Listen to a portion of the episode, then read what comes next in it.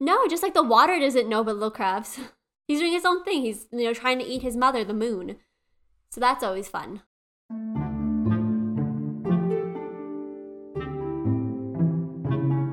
Greetings, travelers. Welcome back to Tales from the Enchanted Forest with your animal companions Fox and Sparrow. Camusta, that's me.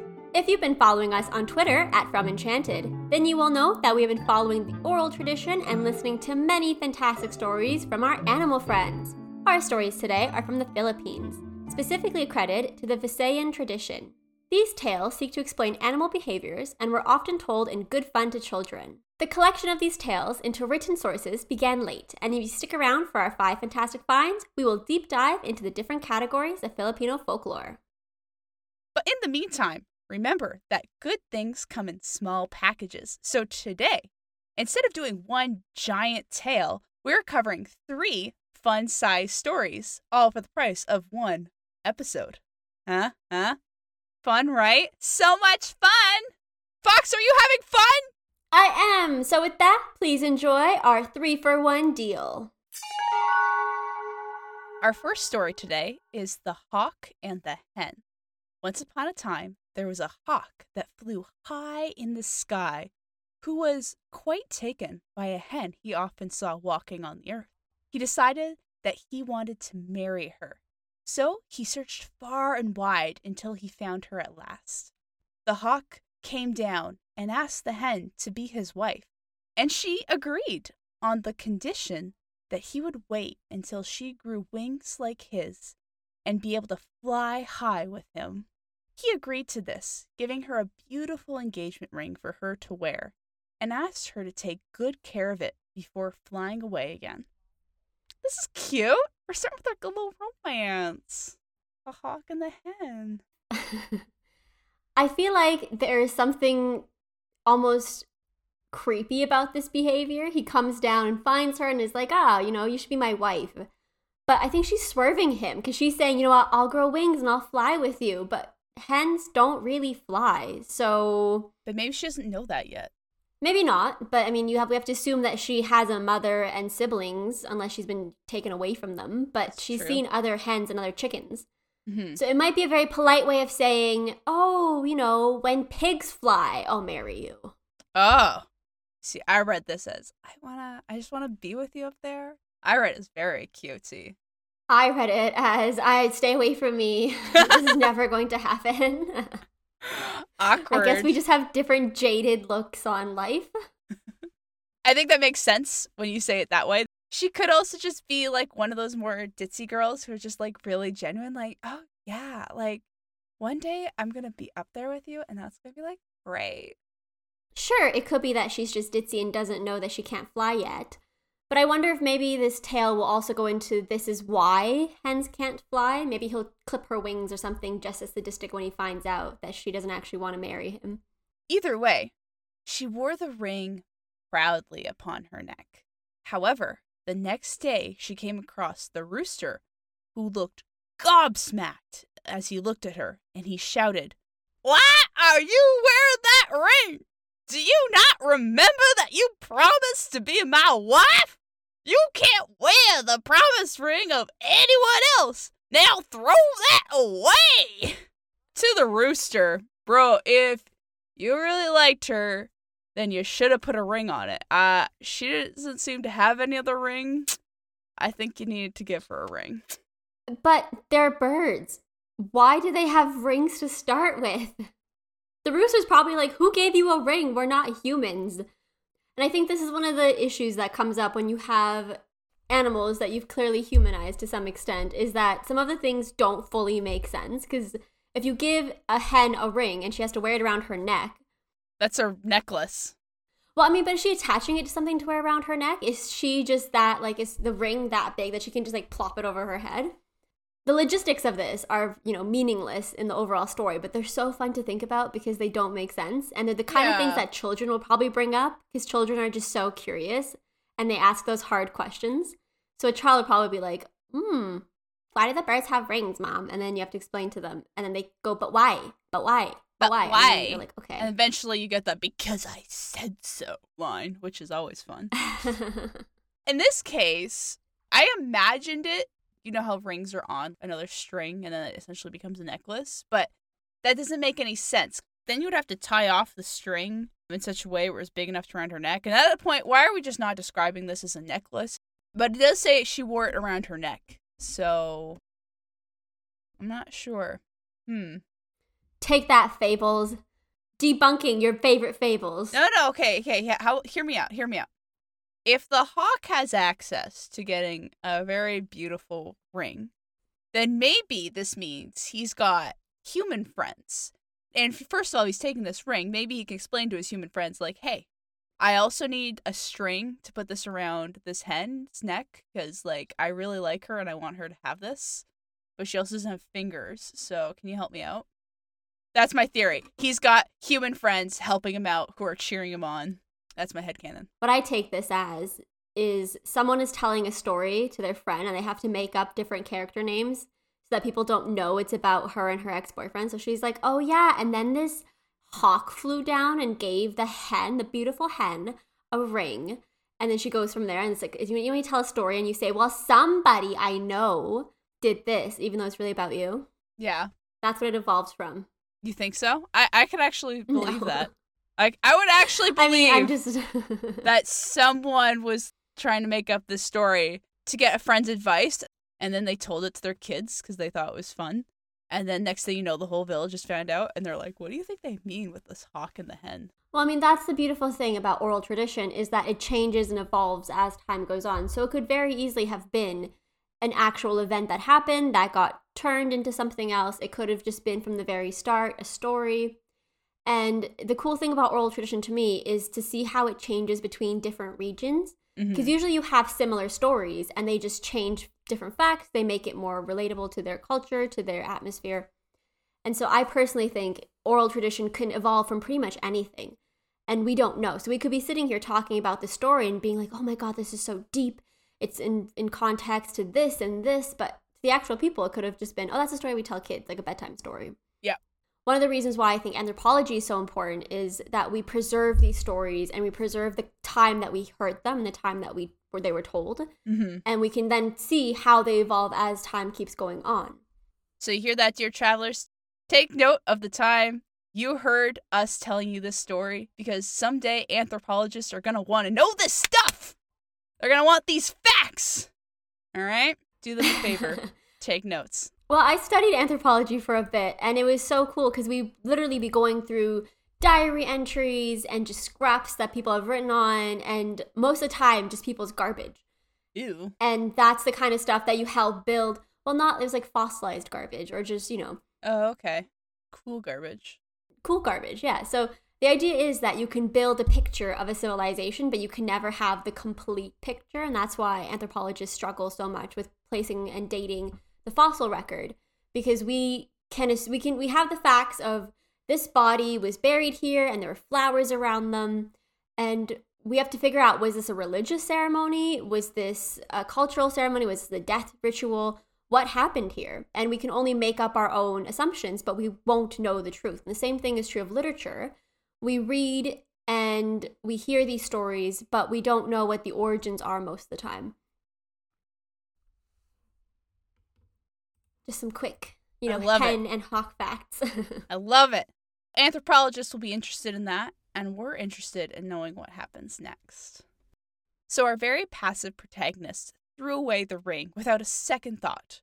But, of course, not long after, the hawk returns with a beautiful dress made of feathers for the hen. Understandably uh, ashamed, the hen initially hid, but soon came out when she saw the gorgeous gown. Immediately, the hawk asks, What happened to the ring I gave you? Why aren't you wearing it? Uh, don't know, Hawk. Maybe you should have gotten her jewelry she can actually wear. Last I checked, hens didn't have fingers where rings are traditionally worn. I think that's on you, bro. But also, I think I missed this the first time I read this story over. He got her a dress made with feathers. Yes, he got her a dress. Imagine going up to your your fiance and giving them a dress made out of human flesh. Ah! Or nails or hair. That's so creepy. This just confirms that Hawk is so creepy and she only like she was maybe trying to, you know, keep the ring or keep him at bay. And that's why she gave him this non answer of, I'll marry you when I can fly, even though chickens can't fly. But he brought her a dress, unless they're his feathers, but that's also weird. Like, hey, babe, I got you this dress and it's covered in my old body hair. It's creepy. That is actually. I didn't think about it that way, but yeah, that is super gross and creepy. Ugh. So creepy. Ugh. we don't like Hawk. We're not Team Hawk. Te- not Team Hawk. I like. Rooster would never.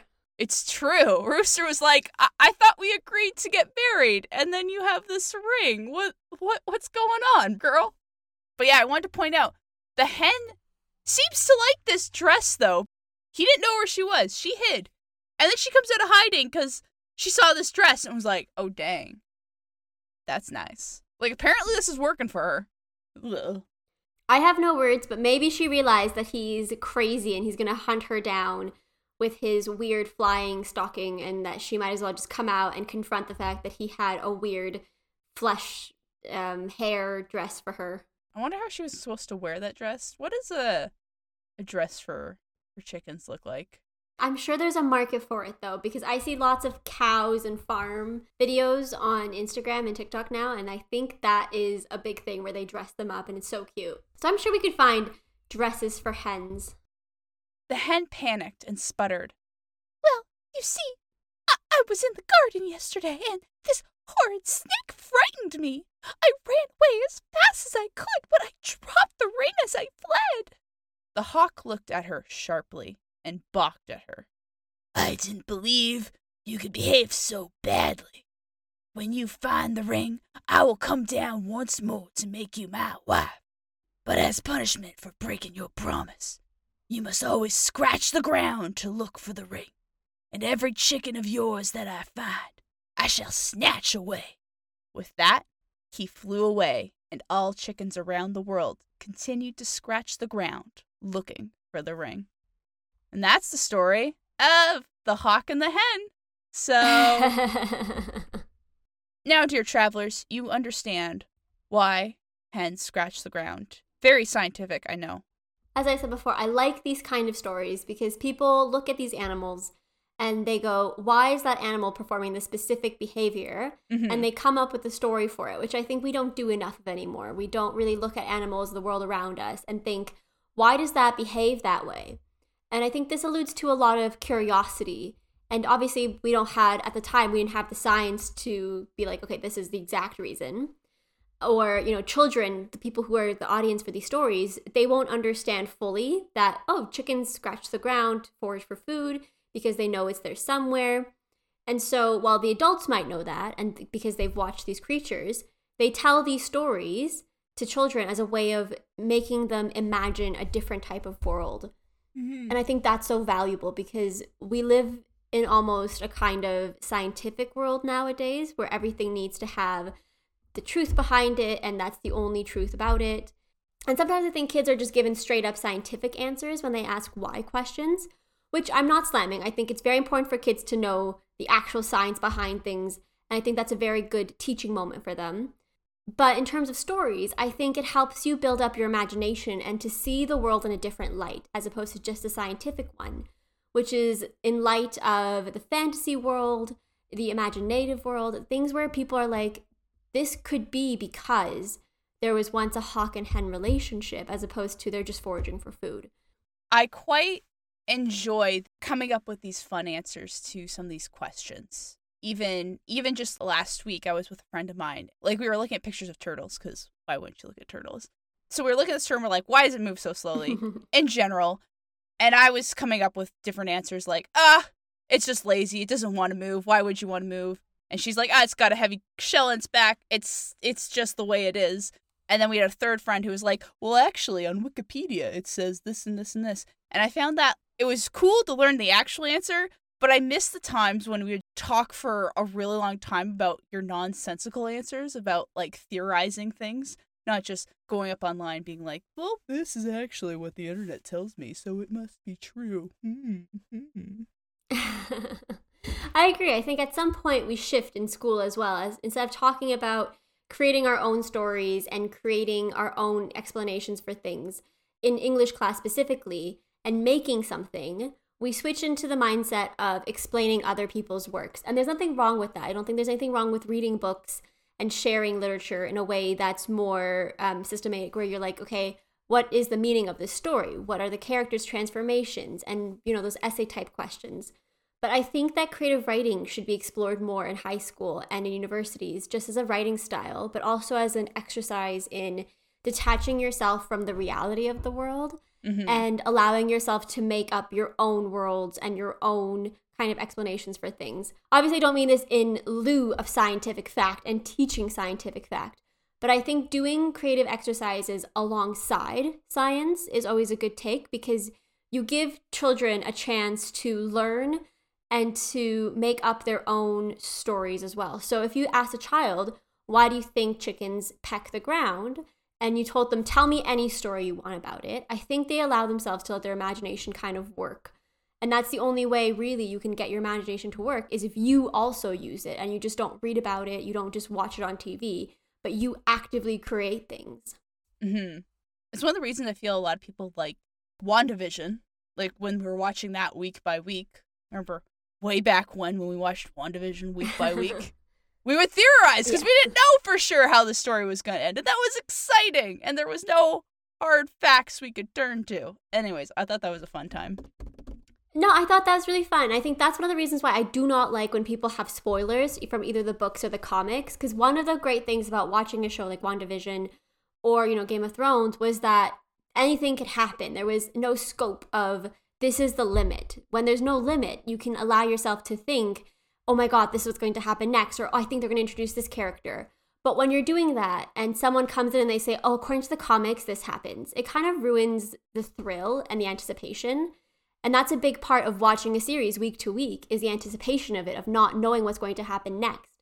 So when those, you know, fanboys and fangirls come out and they say, "Oh, but according to the comics, this happens and this will happen and this won't happen," it limits you because you now have boundaries. You now have limits of what you can think can happen. And so I personally prefer when people when they're watching something like this, like a movie or a TV series, they stay away from the spoilers as much as possible so they can go into it with no boundaries. Mm-hmm. To be fair to WandaVision, I felt like the comic fan community specifically, when it first started, before an episode aired, they were like, yep, this is what's going to happen, guys. It's going to be this storyline. We know it, House of M, all that good stuff. And I felt like by the end of episode two or three, they were just as equally confused as everyone else. If anything, they were more thrown because they had more information to deal with, but nothing was quite adding up the way they thought it was and it was just all a big mess. So I quite enjoyed that. Throwing everyone for a loop. And that's the exciting part. The exciting part is mm-hmm. not knowing and wondering what direction it's going to take. It's so exciting to have a novel you're reading make you literally on the edge of your seat because you don't know where it's going to go. And I think that is what we need more of in the world. We need more creativity, we need more pushing boundaries, we mm-hmm. need more artistic freedom to just create things. And with that, we have another story. you asked for more, Fox. We got another one. This one is called The Spider and the Fly. There was a spider who was terribly in love with a fly. However, the fly did not love the spider back. And I personally cannot blame her for that. Spiders are very creepy.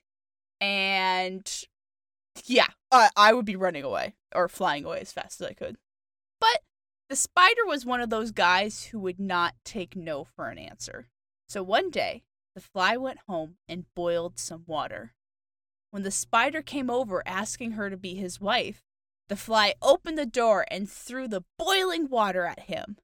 Naturally, the spider was none too pleased about this and cried, I will never forgive you for this, but I and my descendants will always despise you.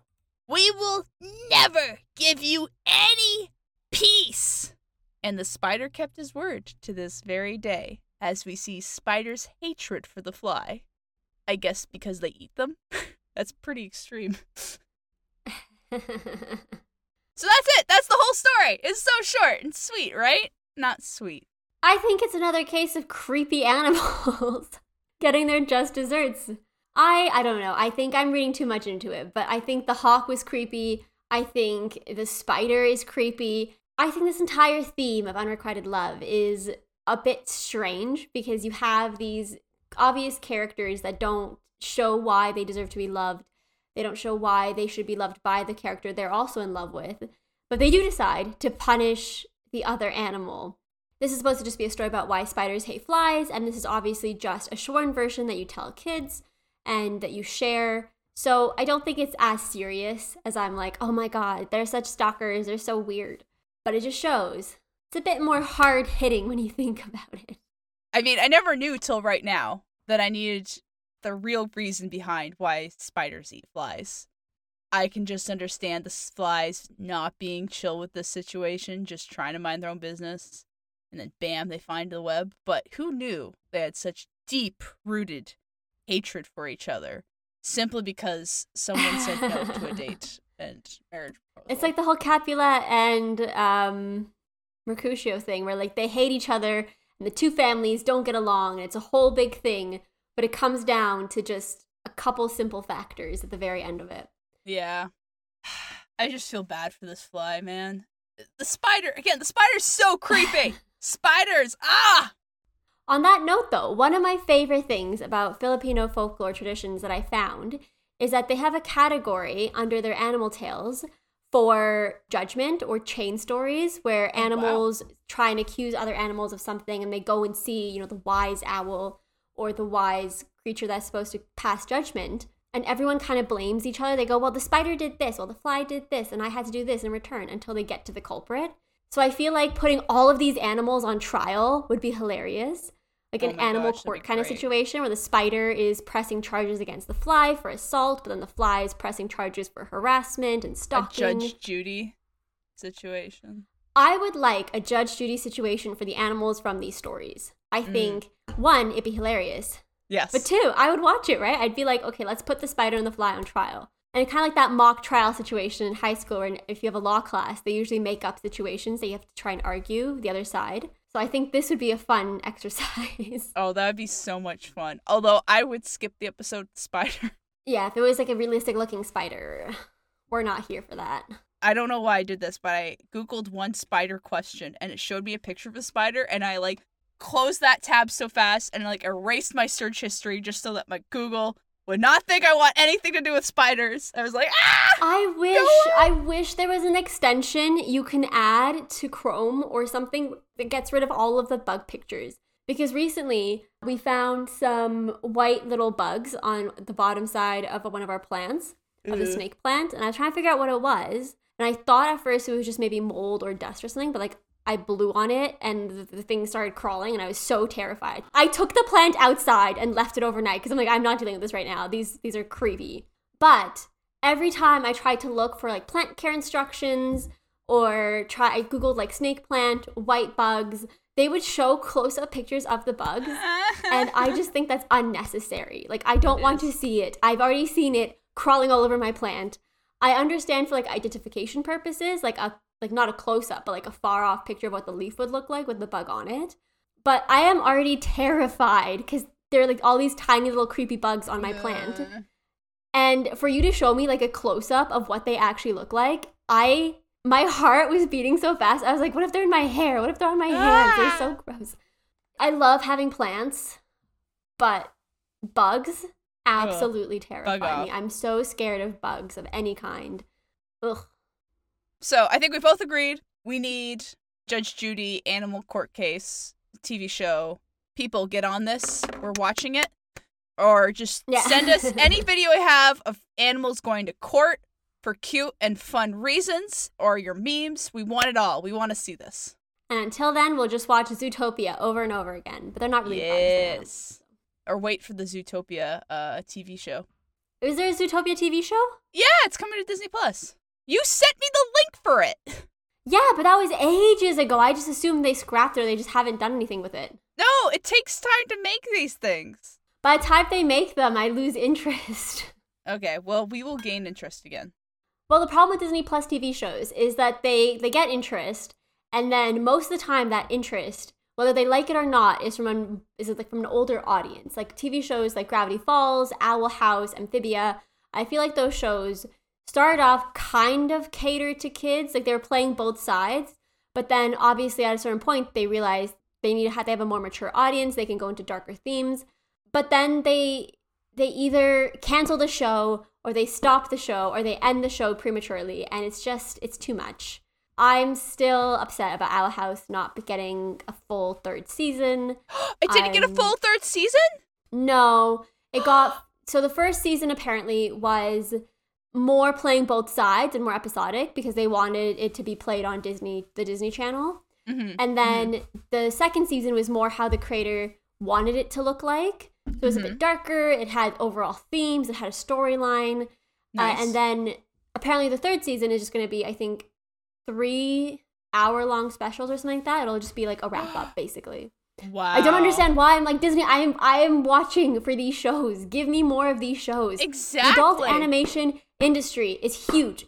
People like like adults like to watch animated shows like Midnight Gospel, Rick and Morty. You know, all of those shows. People want to watch them, but you keep canceling them. I really like the shows that can be that I could like watch with my niece and I get a lot out of it too. I love when they can yeah. strike that balance the most. While we were waiting for these shows, let's continue on with our next and final story of the day the Battle of the Crabs. One day, all the crabs of the land gathered together to discuss a very important matter. Perhaps one of the biggest problems known to all crabs, nay, to all creatures big and small. What shall we do with the waves? They sing so loudly all the time. Nobody can get a wink of sleep around here. Truly, the crabs are one of the deepest thinkers of the animal kingdom. Except for, you know, the fox and the sparrow. We're, we're the deepest. But, you know, crabs, they come close. A wise, elderly crab turned to his brotherlin and spoke. Well, I believe it's finally time. We go to war with the waves. It's the only way.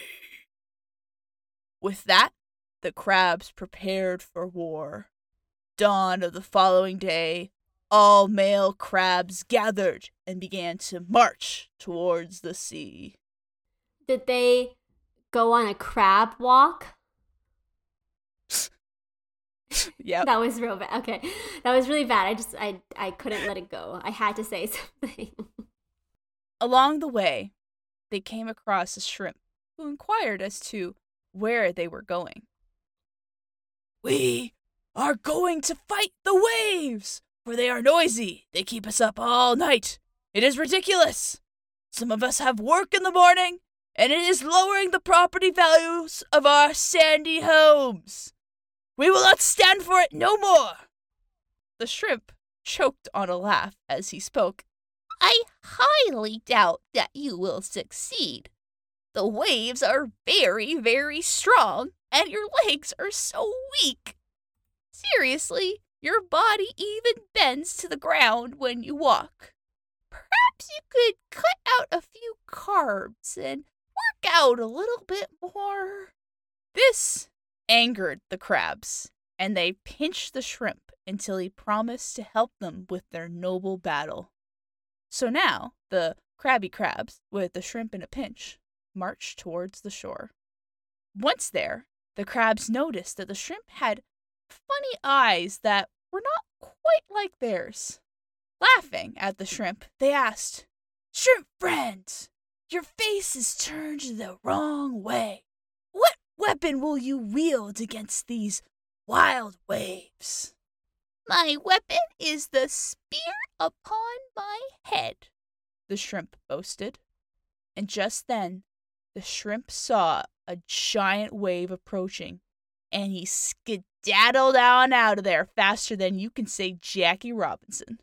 Unfortunately, the crabs literally did not see it coming, for they were looking towards the shore. The wave came crashing down over them, pulling them into the sea, where they all drowned. This whole thing is a bit strange, mostly because of the story. well, I mean, it's a bit strange, but mostly because there is another Filipino or Mandaya story. It's a folk story about the sun and moon and their child, this giant crab named Tambanoko. Sorry, this giant crab named Tam. How do I say this? Tamban Okano. Okay. There's another folklore story by the Mandaya, and it's about the sun and moon having this child, a giant crab called Tamban Okano, and he lives in the ocean. And when he moves around the bottom, it's his body moving that causes the great waves on the surface of the sea. So hmm. the little crabs are upset about the waves and what they're doing, but in if you were to take in this other story in this other tradition, the one that's causing those waves is another giant crab. So take that as you will, but I think it just means the root of all our problems are by other people that are just like us. Imagine. Are we just overlooking the fact that these little crabs are just gonna fight the ocean?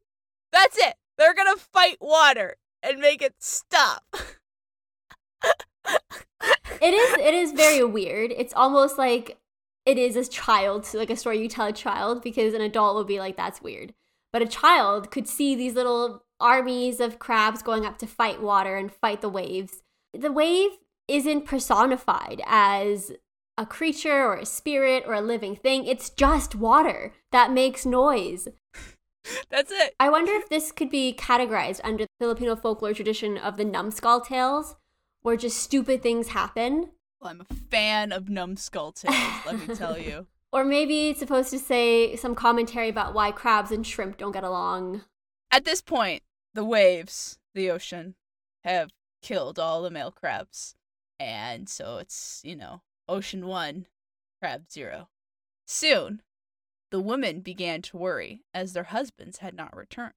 So they decided to get some agency and aid in the glorious battle but as soon as they arrived, another wave immediately swept over them and killed them all. That's two nothing for the waves. Yay. Sometime later, many little crabs would appear once more on the shore, and the shrimp would tell the tale of their brave parents and their terrible, terrible fate. To this day, these crabs can be seen on the shore, rushing towards the sea, but they remember the tragedy of their forefathers and they retreat to the safety of the land. And that is the Battle of the Crabs. And I, for one, love, love, love this tale. I love the imagery of these crabs getting together, talking through the plan, and deciding yes, the best course of action is to fight the ocean and the waves. We can do it, guys. We can take it. And then they go, and they immediately all get killed. There's not even like one survivor. Like, nope. it seems to me these stories have either love or scorned love, or the opposite, which is war. So everything can come down to either love or war. And here we just have war. All's fair in love and war. Because you could also make a really cute story here about how the crab wanted to dance with the waves, and then they're stuck in this kind of pattern where the crab will drown if it gets too close to the wave, but it still wants to be near it. So anytime the waves pull back, it dances over. I mean, there's so many things you could make about this story. I just like that they decided war was what they were going to do. And it and it completely wiped them out. Like nobody thought this through. Nobody. Oh. I like the combination of the two folklores as well. If we were to imagine that the big monstrous crab under the sea is the reason why the waves are happening in the first place, and the little crabs are staging a mutiny against the waves. And he probably doesn't even know about the little crabs. No, just like the water doesn't know about little crabs. He's doing his own thing. He's you know trying to eat his mother, the moon. So that's always fun. Fox, we have a battle to fight and a war to win against the dastardly waves. But before we march on, we must arm ourselves with five fantastic finds. Number one Indigenous Filipino mythology, legends, and religion help explain the connections humans have with the living world. Under the belief system of Maridit, everything possesses a soul, and the Taglugar are the nature spirits that dwell unseen. Respect for these spirits and their contribution towards making a livable world for humans is essential to living in harmony. The Taglugar can make their wrath known by sending famine, disease, earthquakes, and other natural disasters. In some places, it is considered essential to say tabi tabi, or a version of the chant when entering an unknown place where spirits may reside. This is a way of announcing yourself, your goodwill, and your acknowledgement of spirits, whose areas you are infringing on. Filipino culture, history, and religious beliefs can be seen in Netflix's Trese, which was adapted from a Filipino comic series of the same name by Budjette Tan and Kajo Baldisimo. The show, as well as the comic, follows a healer warrior named Alexandra Trese as she confronts the paranormal in Manila. This show follows a recent string of fairy tale adaptations by Netflix, including Maya and the Three and A Tale Dark and Grim. Number two. It is amazing to think that the crab's plan to fight the waves didn't work. They had a meeting about it, they all agreed on it, and yet it still went awry. So, what went wrong?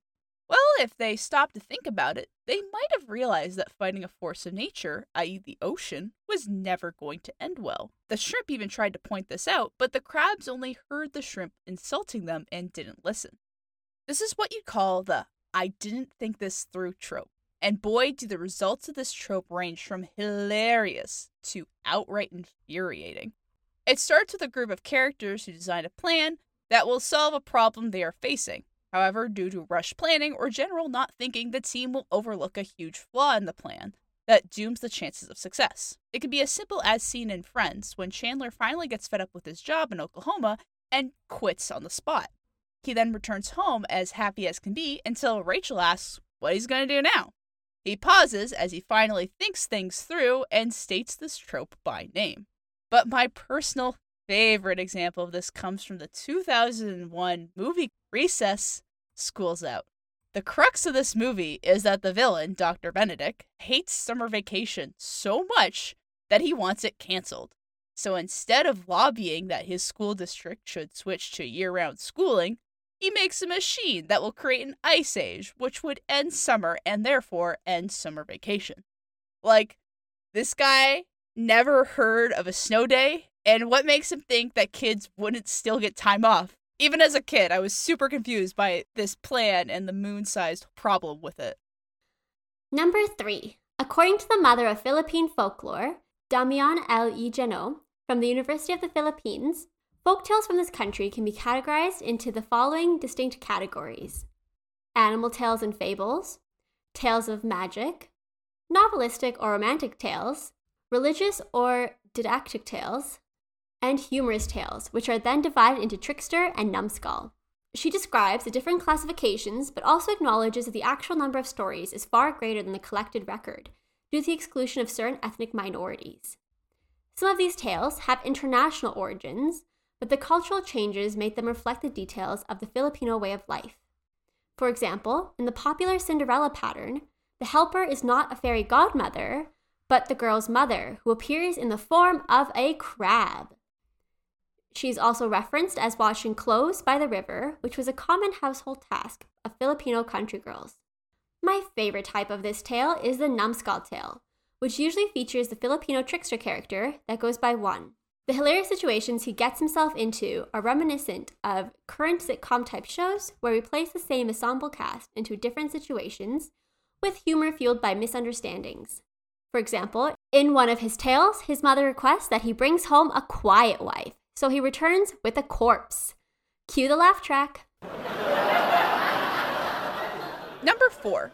Sometimes in past episodes, we have struggled to make sense of stories, lessons, philosophy, and moral ideas. But this time, all three of our tales have had a very distinct takeaway at the end of each of them, as each tale is meant to explain specific animal behaviors. We can see stories like this all across the world from every culture, creating stories to explain why things are the way they are.